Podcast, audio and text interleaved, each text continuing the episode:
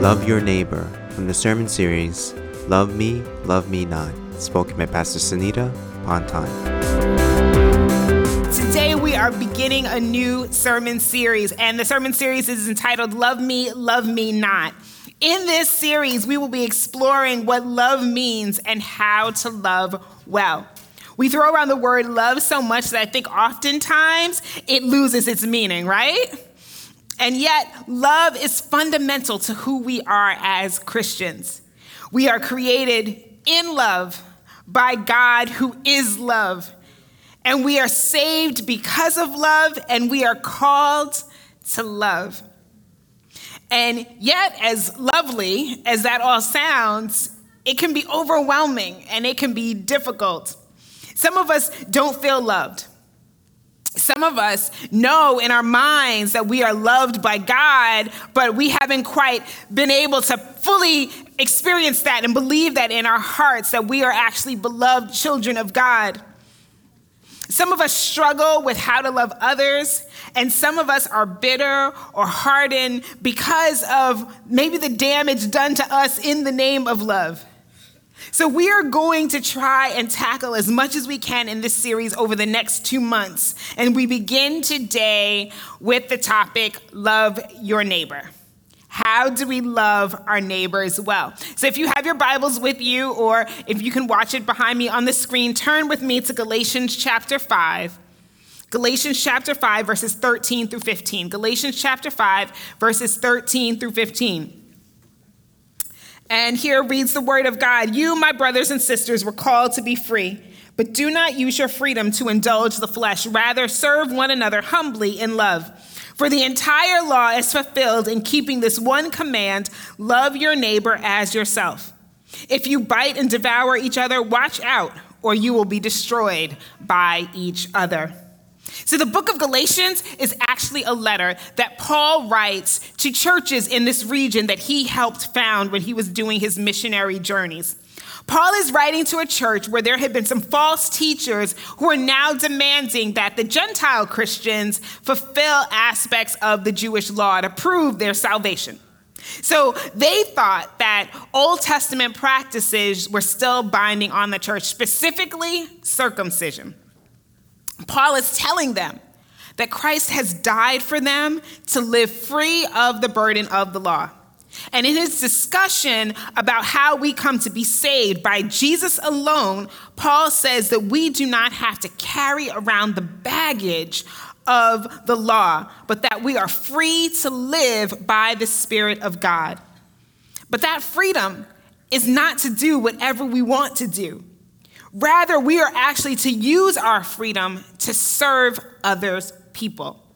He tells them that the true spirit of the law is bound up not in rituals or in lists or what to do and what not to do, but the true spirit of the law is love. And here specifically, to love our neighbors. So Paul says the entire law is fulfilled in this one command love your neighbor as yourself. Now, we've heard this before. Paul is referencing back to Leviticus chapter 19, verse 18, but he's also echoing the words of Jesus, right? So if you have your Bibles in Matthew 22, verses uh, 35 through 40, we see this. One of them, an expert in the law, tested him, meaning Jesus, with this question Teacher, what is the greatest commandment in the law? And Jesus replied, Love the Lord your God with all your heart, with all your soul, and with all your mind. This is the first and greatest commandment. And the second is like it love your neighbor as yourself. All the law and the prophets hang on these two commandments. Um, can we keep those verses up? Because I want to show us something here. Jesus wants his audience to know how important loving one's neighbors is. And I think we need to pause for a minute to consider it. Do you understand that the only thing more important than loving your neighbor is loving God? Did you catch that? The only thing more important than loving your neighbor is loving God. That's how important it is. The greatest commandments that Christ give us, Christ gives us is to love the Lord our God with all our mind, soul, strength, and heart and to love our neighbors as ourselves. It's a non negotiable. We are to love our neighbors. And the love we demonstrate for our neighbors comes from the love that we have from God and for God. So we can't take this lightly, and it's not like an optional thing that we can pick and choose about. In fact, loving our neighbors is how we imitate God. In 1 John 4, it says that God is love. And the best way that we can demonstrate that we can imitate God is by loving our neighbors. So, Paul is reminding the Galatian churches and he's reminding us to love our neighbors. And so, the question is how do we do this? How do we love our neighbors? First, we love our neighbor in freedom. We love our neighbor in freedom. Verse 13 says, You, my brothers and sisters, were called to be free. But do not use your freedom to indulge the flesh. Rather, serve one another humbly in love. Remember, Paul is talking to churches made up of people from all different backgrounds. Some had been Jewish and had observed all the laws and the ordinances of Judaism, and they had now become believers in Christ. But then there were Gentile Christians who knew nothing about the Jewish law and still came to believe in Jesus. But false teachers were telling them that they were still bound by the law, particularly circumcision. So Paul says, No, you don't have to be bound by the law. Christ has made you free. In fact, a few verses before, Paul says, For in Christ Jesus, neither circumcision nor uncircumcision has any value. The only thing that counts is faith expressing itself through love. We are free because we are called by God. And that freedom frees us up to love our neighbors. And so Paul says, let's really talk about what it means to be free. Contrary to what you think, freedom doesn't mean that you can do anything you want. True Christian freedom is freedom to love and freedom to serve. Christian freedom is submitting to God's love for him and for neighbor. It is not licensed to do whatever you want to do because actually following our flesh is a sign that we are still in bondage. We are still in bondage to our own sinfulness and we cannot stop. We are in bondage to the will of the enemy and we won't let it go. Doing whatever you want to do because you believe that God has set you free is actually not free at all. It is for freedom that Christ has set us free. We can't claim to be free and then live in bondage to sin. Paul is saying that Christian freedom is being undermined when we live by our flesh, particularly our selfishness. C.S. Lewis, the author, will say it this way Hell is the greatest monument to human freedom everyone doing what they want, when they want, how they want, with no regard for God or others, this is the making of hell. Our sinful flesh assumes that freedom is intended for our personal or our selfish use. But freedom isn't about throwing off all moral restraint and doing what you want to do. That's confusing freedom with free rein or license. And we know what this looks like. The first time you were able to drive a car on your own, where did you go? I was afraid of my mother. So it merely meant that I just took the long way home from the grocery store, right? But how many of you, when you got those keys in your hand, you were ready to go, right? Because you had the freedom to drive. Or, or what about when you went to college? I won't ask you to tell the stories. But how many of you lived freely because you were no longer under your parents' supervision? You were grown, or, or, so we thought we were grown, right? Staying out all night, clubbing, drinking, out with anyone we wanted, doing anything we wanted to do. But how many of us came to realize that with freedom actually comes responsibility? You're free to drive, you are not free to wreck the car. You're free to hang out, but you are not free to fail out of college, at least not in my house when my parents were paying for it. We had freedom, But hopefully, you came to understand that that comes with responsibility. God gives us freedom in Christ, and He never takes that freedom away, but it comes with responsibility. Loving others is our responsibility to demonstrate the love of God to the people around us, but it's also our privilege as free people in Christ. We get to show a dying world about a risen Savior. We get to demonstrate the love of God to people who may not have ever experienced it before. Not only is that our responsibility, but it is our privilege in Christ. It comes from our hearts, from a heart of a people who've been transformed by the love of God. And transformed hearts, they don't need to do lists. But I think the challenge sometimes of sermons is that we want a to do list. We want to know what we can do to ensure that we can check the box, that we have loved our neighbors well. And we're not the only ones who do this. We see this in the Bible. In the Bible, men approach Jesus all the time, and they ask questions like, How do I inherit eternal life?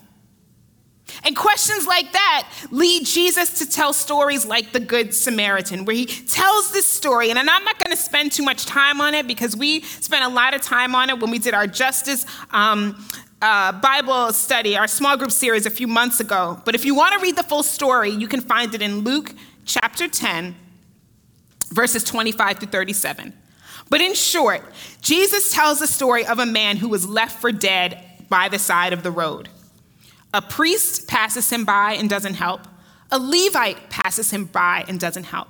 But a Samaritan, who was from an ethnic group that was hated by the Jews, not only stops to care for this man, but he puts him on his donkey and he, he takes him to an inn and he pays for all of his care, everything that he needs.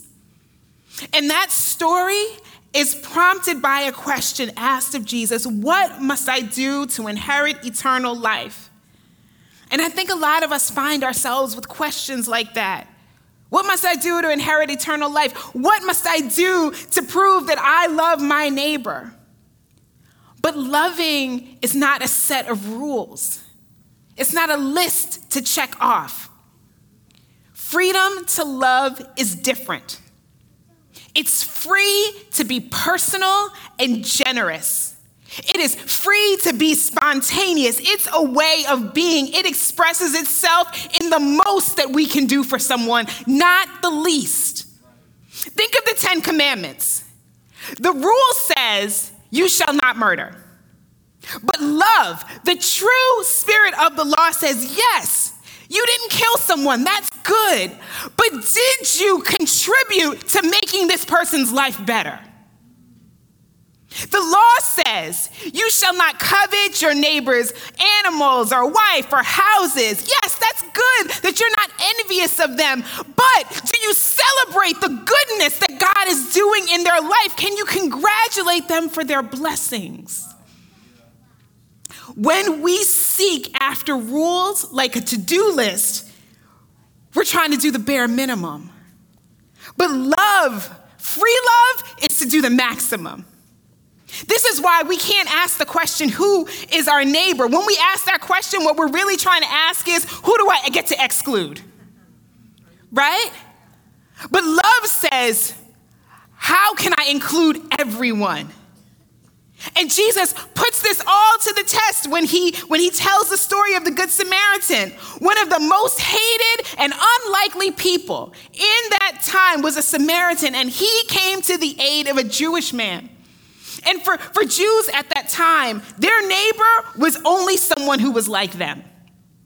But Jesus says no. When he tells this story, Jesus is telling us that there are no barriers to who our neighbor is. It's not class, it's not race or ethnicity, it's not gender, it's not socioeconomic status, it's not condition of life, nothing. To let burdens stop us would to be prevent us, would prevent us from loving people freely. Everyone is your potential neighbor.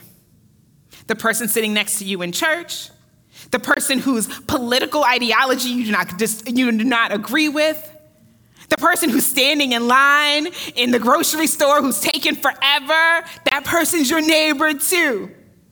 Whoever God places in your heart or in your path is your neighbor. Poet Maya Angelou says it this way Love recognizes no barriers. It jumps hurdles, it leaps fences, it penetrates walls to arrive at its full destination full of hope. And isn't that what Jesus did for us? And that's what he invites us to to love freely and fully out of the freedom that we have found in him, to go to the ends of the earth to demonstrate our love. That is freedom to love our neighbor. But second, we are to love our neighbor with humility. We're to love our neighbor with humility. Look back at verse 13. You, my brothers and sisters, were called to be free, but do not use your freedom to indulge the flesh. Rather, serve one another humbly in love. Paul says we need to serve one another humbly in love. The NRSV says it even more straightforward, but through love, become slaves to one another.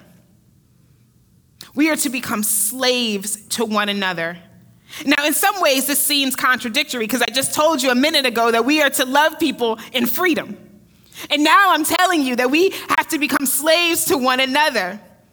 But the difference is that we willingly serve out of love from God and for God. We understand that bound up in love is service. Now, if service is the action, then the posture underneath that is humility. The posture is humility. This is why Paul says that we should serve one another humbly in love. And we have no better example than humility and service through love than Jesus Christ himself. Turn with me to Philippians chapter 2, verses 3 through 8. Philippians chapter 2, verses 3 through 8. Do nothing out of selfish ambition or vain conceit. Rather, in humility, value others above yourselves, not looking to your own interests, but to the interests of the others. In your relationships with one another, have the same mindset in Christ Jesus, who, being in the very nature of God, did not consider equality with God as something to be used to his own advantage. Rather, he made himself nothing by taking the very nature of a servant, being made in human likeness. And being found in appearance as a man, he humbled himself by becoming obedient to death, even death on a cross. Jesus shows us that humility is unselfish concern for other people. It is service for the benefit of others. It is giving of yourself on behalf of others. It means putting the needs of other people first. This is how we, to, we are to love our neighbor. It means we have to p- intentionally pay attention to the people around us. Now, to be quite honest, I don't think that we intentionally harm other people or hurt other people. I just think we don't see them. I think we fail to see people. We just don't pay attention. We walk with our heads down in our phones, scrolling to avoid having to look at people.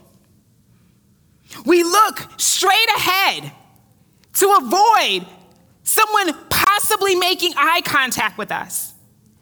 We walk fast, hoping that no one stops us to talk to us. But the only way we are able to truly love others is if we intentionally take the time to see them. We started our, our men's and women's Bible studies this week, and if you'd like to join us, please let one of the pastors know. You still have time to get in. And I heard the men's Bible study is going well, but the women's Bible study is awesome. Amen? Amen. And on Tuesday, at the conclusion of our Bible study, one of our elders, Lisa Ra, who is uh, one of the leaders of the Bible study, before we got off the call, she said, just stop and look at each other. Just look at the screen, look at everyone's names, take it in, and just look at each other. And that was so powerful because all of us want to be seen. All of us want to be noticed and to be recognized that we matter.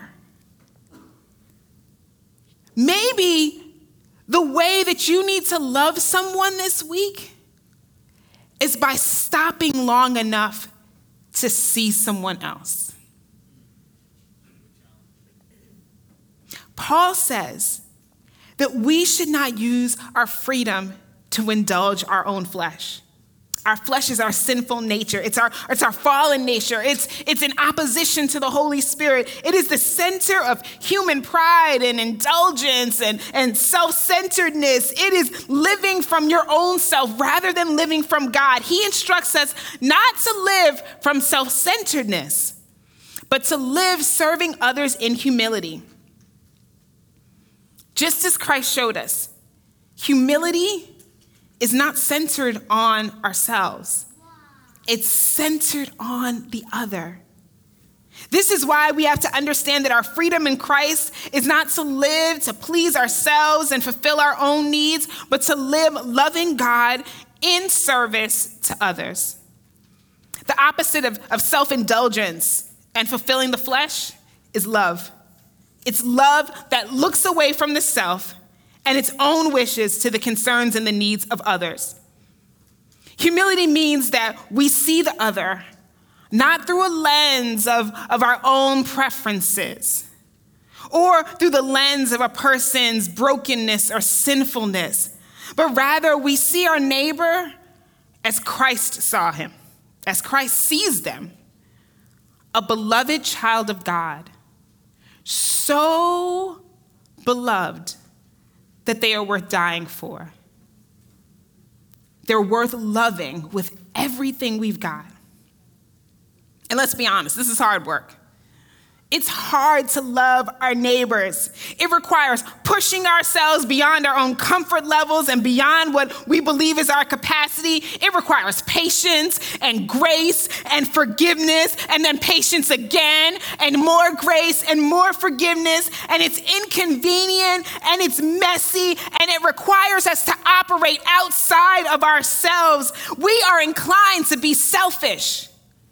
And so to, to love someone with humility goes against our human nature. And our world, it, it tells us that we're crazy when we care about other people. But what I'm saying is that we can't be so fixated on our own preferences and our own desires that there is no room left to love other people. This kind of love may be hard for some because it forces us to deal with our own selfish tendencies. Now, to be honest, I wrestle with my own selfishness. Some days I'm better than others. I have wrestled with my own quirks and preferences that kind of get in the way of me truly loving my neighbor the way I should. I'm certainly much better than I used to be. If you'd have seen me as a teenager, it was bad. Okay, but I'm much better than I used to be. But even now, sometimes that selfishness comes back and it slaps me in the face, and I thought we had gotten rid of it. Just this week, as I was working on this message, Na, our bookkeeper, and, and, and uh, who also works in our, our student ministries, she dropped off some mail to me. And um, one of the envelopes was from a, a, letter from one of our brothers at East Jersey State Prison. He's a wonderful man, um, Reverend Fairley. He's a musician and a, a singer and a preacher. And he wrote to ask for prayers because he's having some medical challenges and they can't quite figure out what's going on with him. Well, whatever it is, it requires him to get uh, blood transfusions. But because of the national shortage of blood, instead of him being able to kind of go one time and get what he needs, he's had to go every week because he's only able to get a unit at a time. And so he asked for my prayers. And as I was reading this letter and thinking about my message, it was like a ton of bricks hit me. God was convicting me through his mess through the letter as I was also writing this message in that same time frame. You see, I used to give blood regularly, but I stopped. But I didn't feel bad because I felt like maybe the blood that I would have given would have gone to Reverend Fairley. Like, I know that's not how things work. I felt convicted because the reason that I stopped giving blood had nothing to do with me being afraid of needles. I'm not squeamish. It wasn't about my schedule or even being afraid of COVID. And I cannot believe that I'm saying this out loud. I'm so embarrassed. The reason I stopped giving blood is because the organization that I used to donate through changed its policy. And I was no longer able to just call and make an appointment. This happened a few years ago. I was no longer able to just call and make an appointment. They now required me to set up an account and made a password. I hate setting up new accounts. I hate trying to figure out a new password with like eight characters and numbers, uppercase, lowercase, special characters. I hate it. I absolutely hate it if you can't tell. and as I was reading this letter, though, I realized that my pettiness, my selfishness robbed me of the opportunity to love my neighbor. Because I understand how important it is to give blood. That's why I started doing it years ago. But I stopped because of minor inconvenience of having to set up an account and a password. My preference, my self centeredness got in the way of me loving my neighbor. Now, you might think that this is just like a little thing.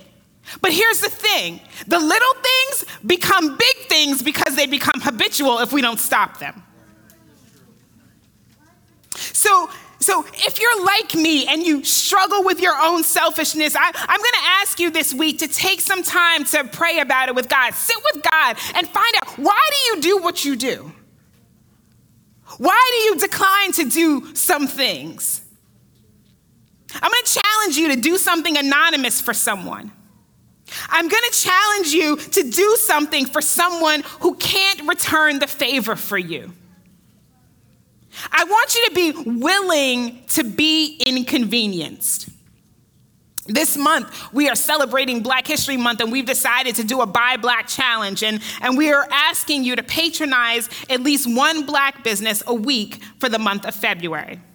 Now, I know that this might be inconvenient for some people. The list is on our webpage. You can get to it on the app as well. And it might be inconvenient to use a product or a service that you've never used before or to try a new restaurant.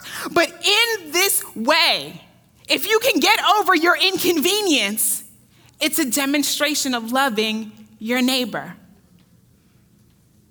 We like to make loving our neighbor so complicated. And it's not. It's rarely as dramatic as finding a man on the side of the road and deciding if you're going to help him or not.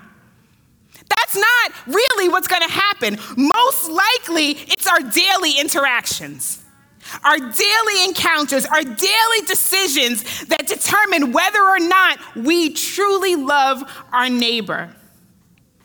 We love our neighbor with humility. So we love our neighbor in freedom, we love our neighbor with humility, and finally, we love our neighbor as ourselves. We love our neighbor as ourselves. Look at verse 14.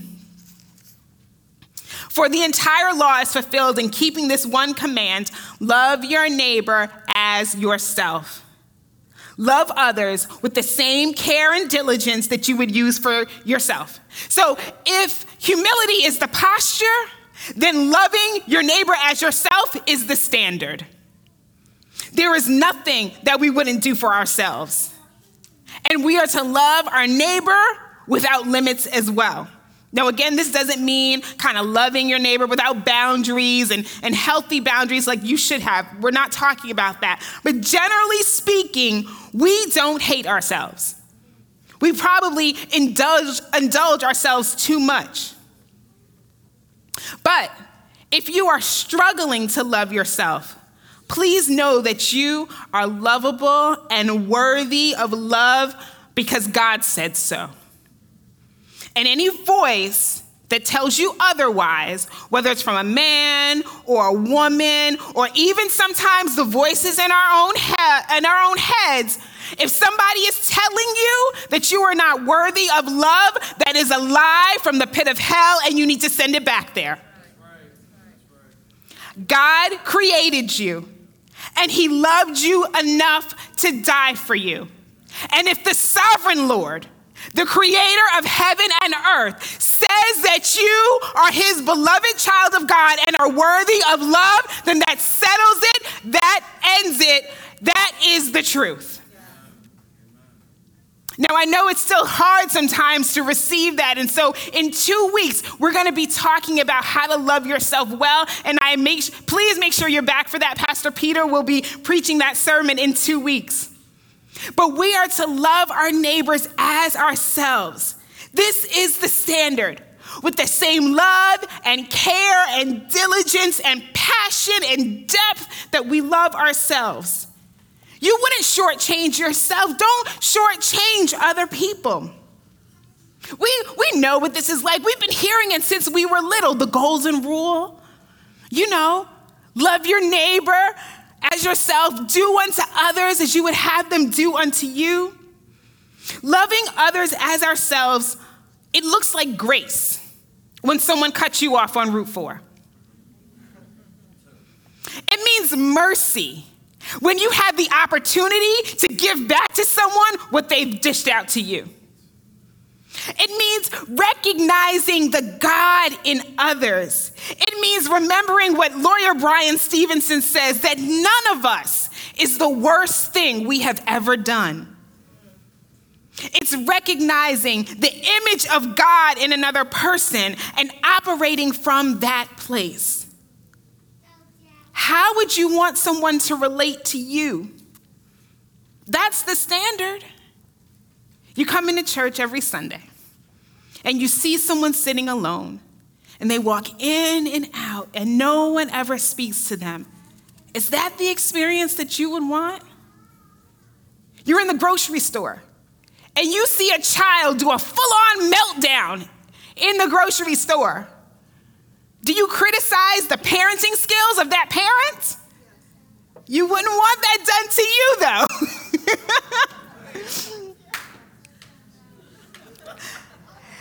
you see someone on social media and they say something that you know is absolutely ridiculous.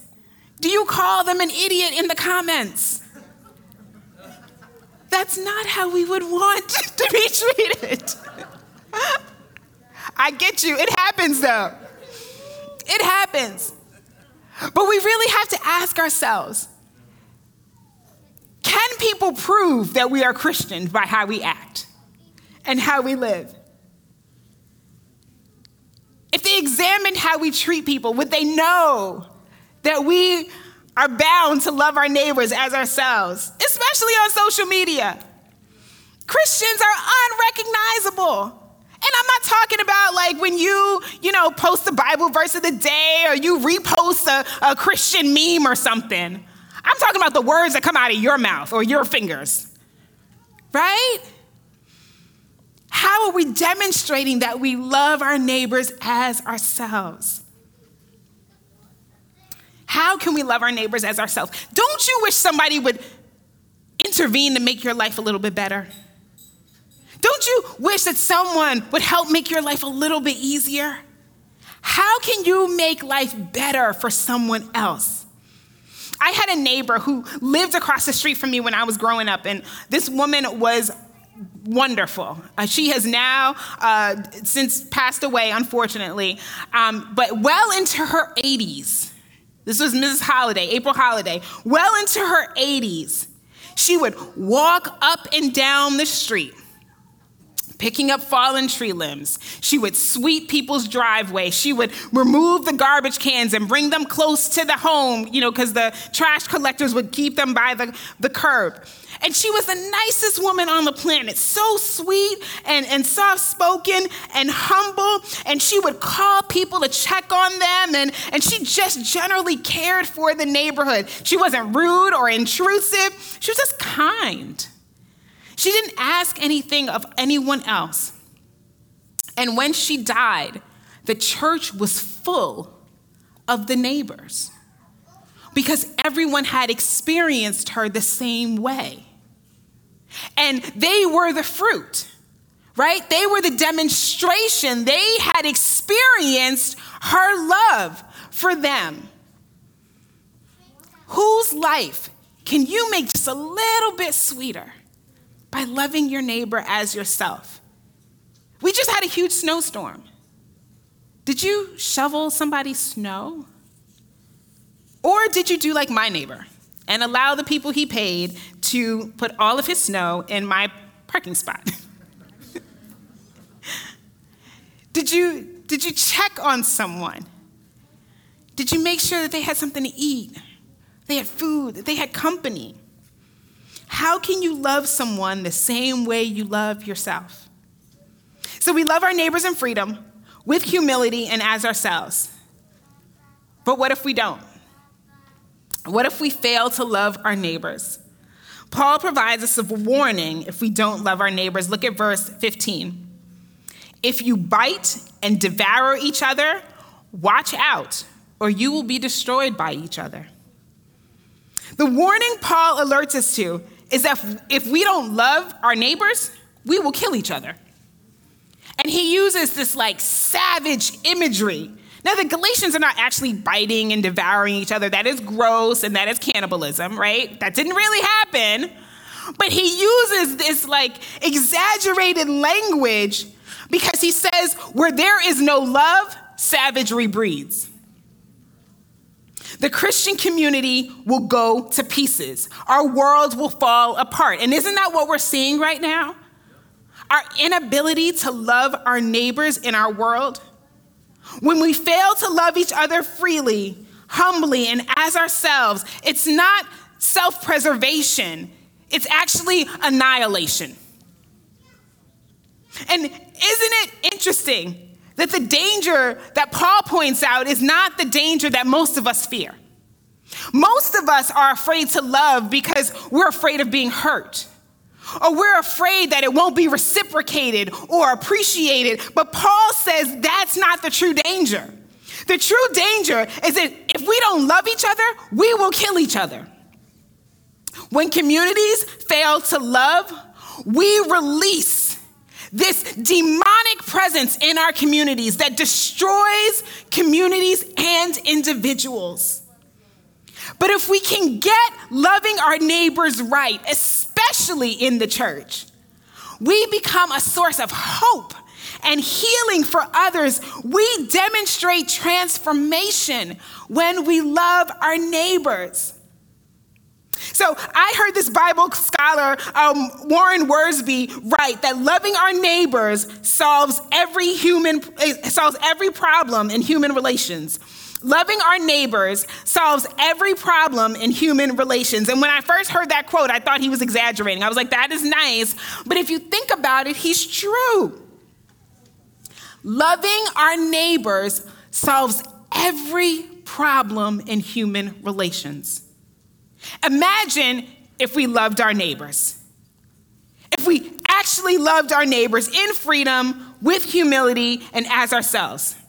There wouldn't be homelessness because we would care enough to pay people a living wage and we would provide them with the services they needed to live healthy and stable lives.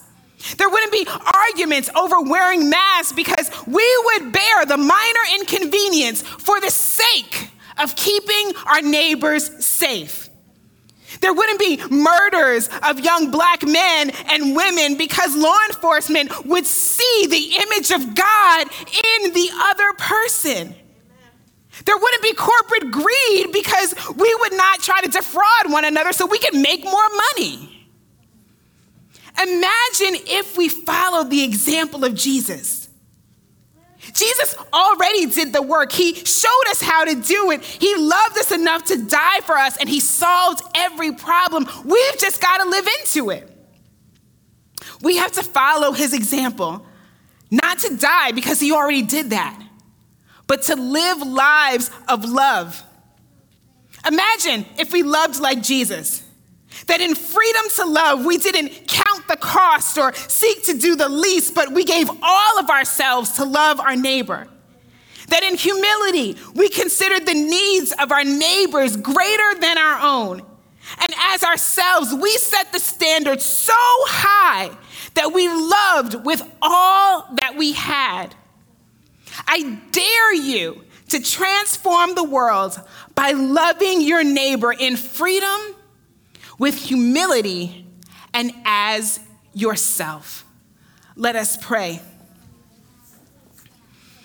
God, you have given us this incredible, incredible command to love our neighbors as ourselves.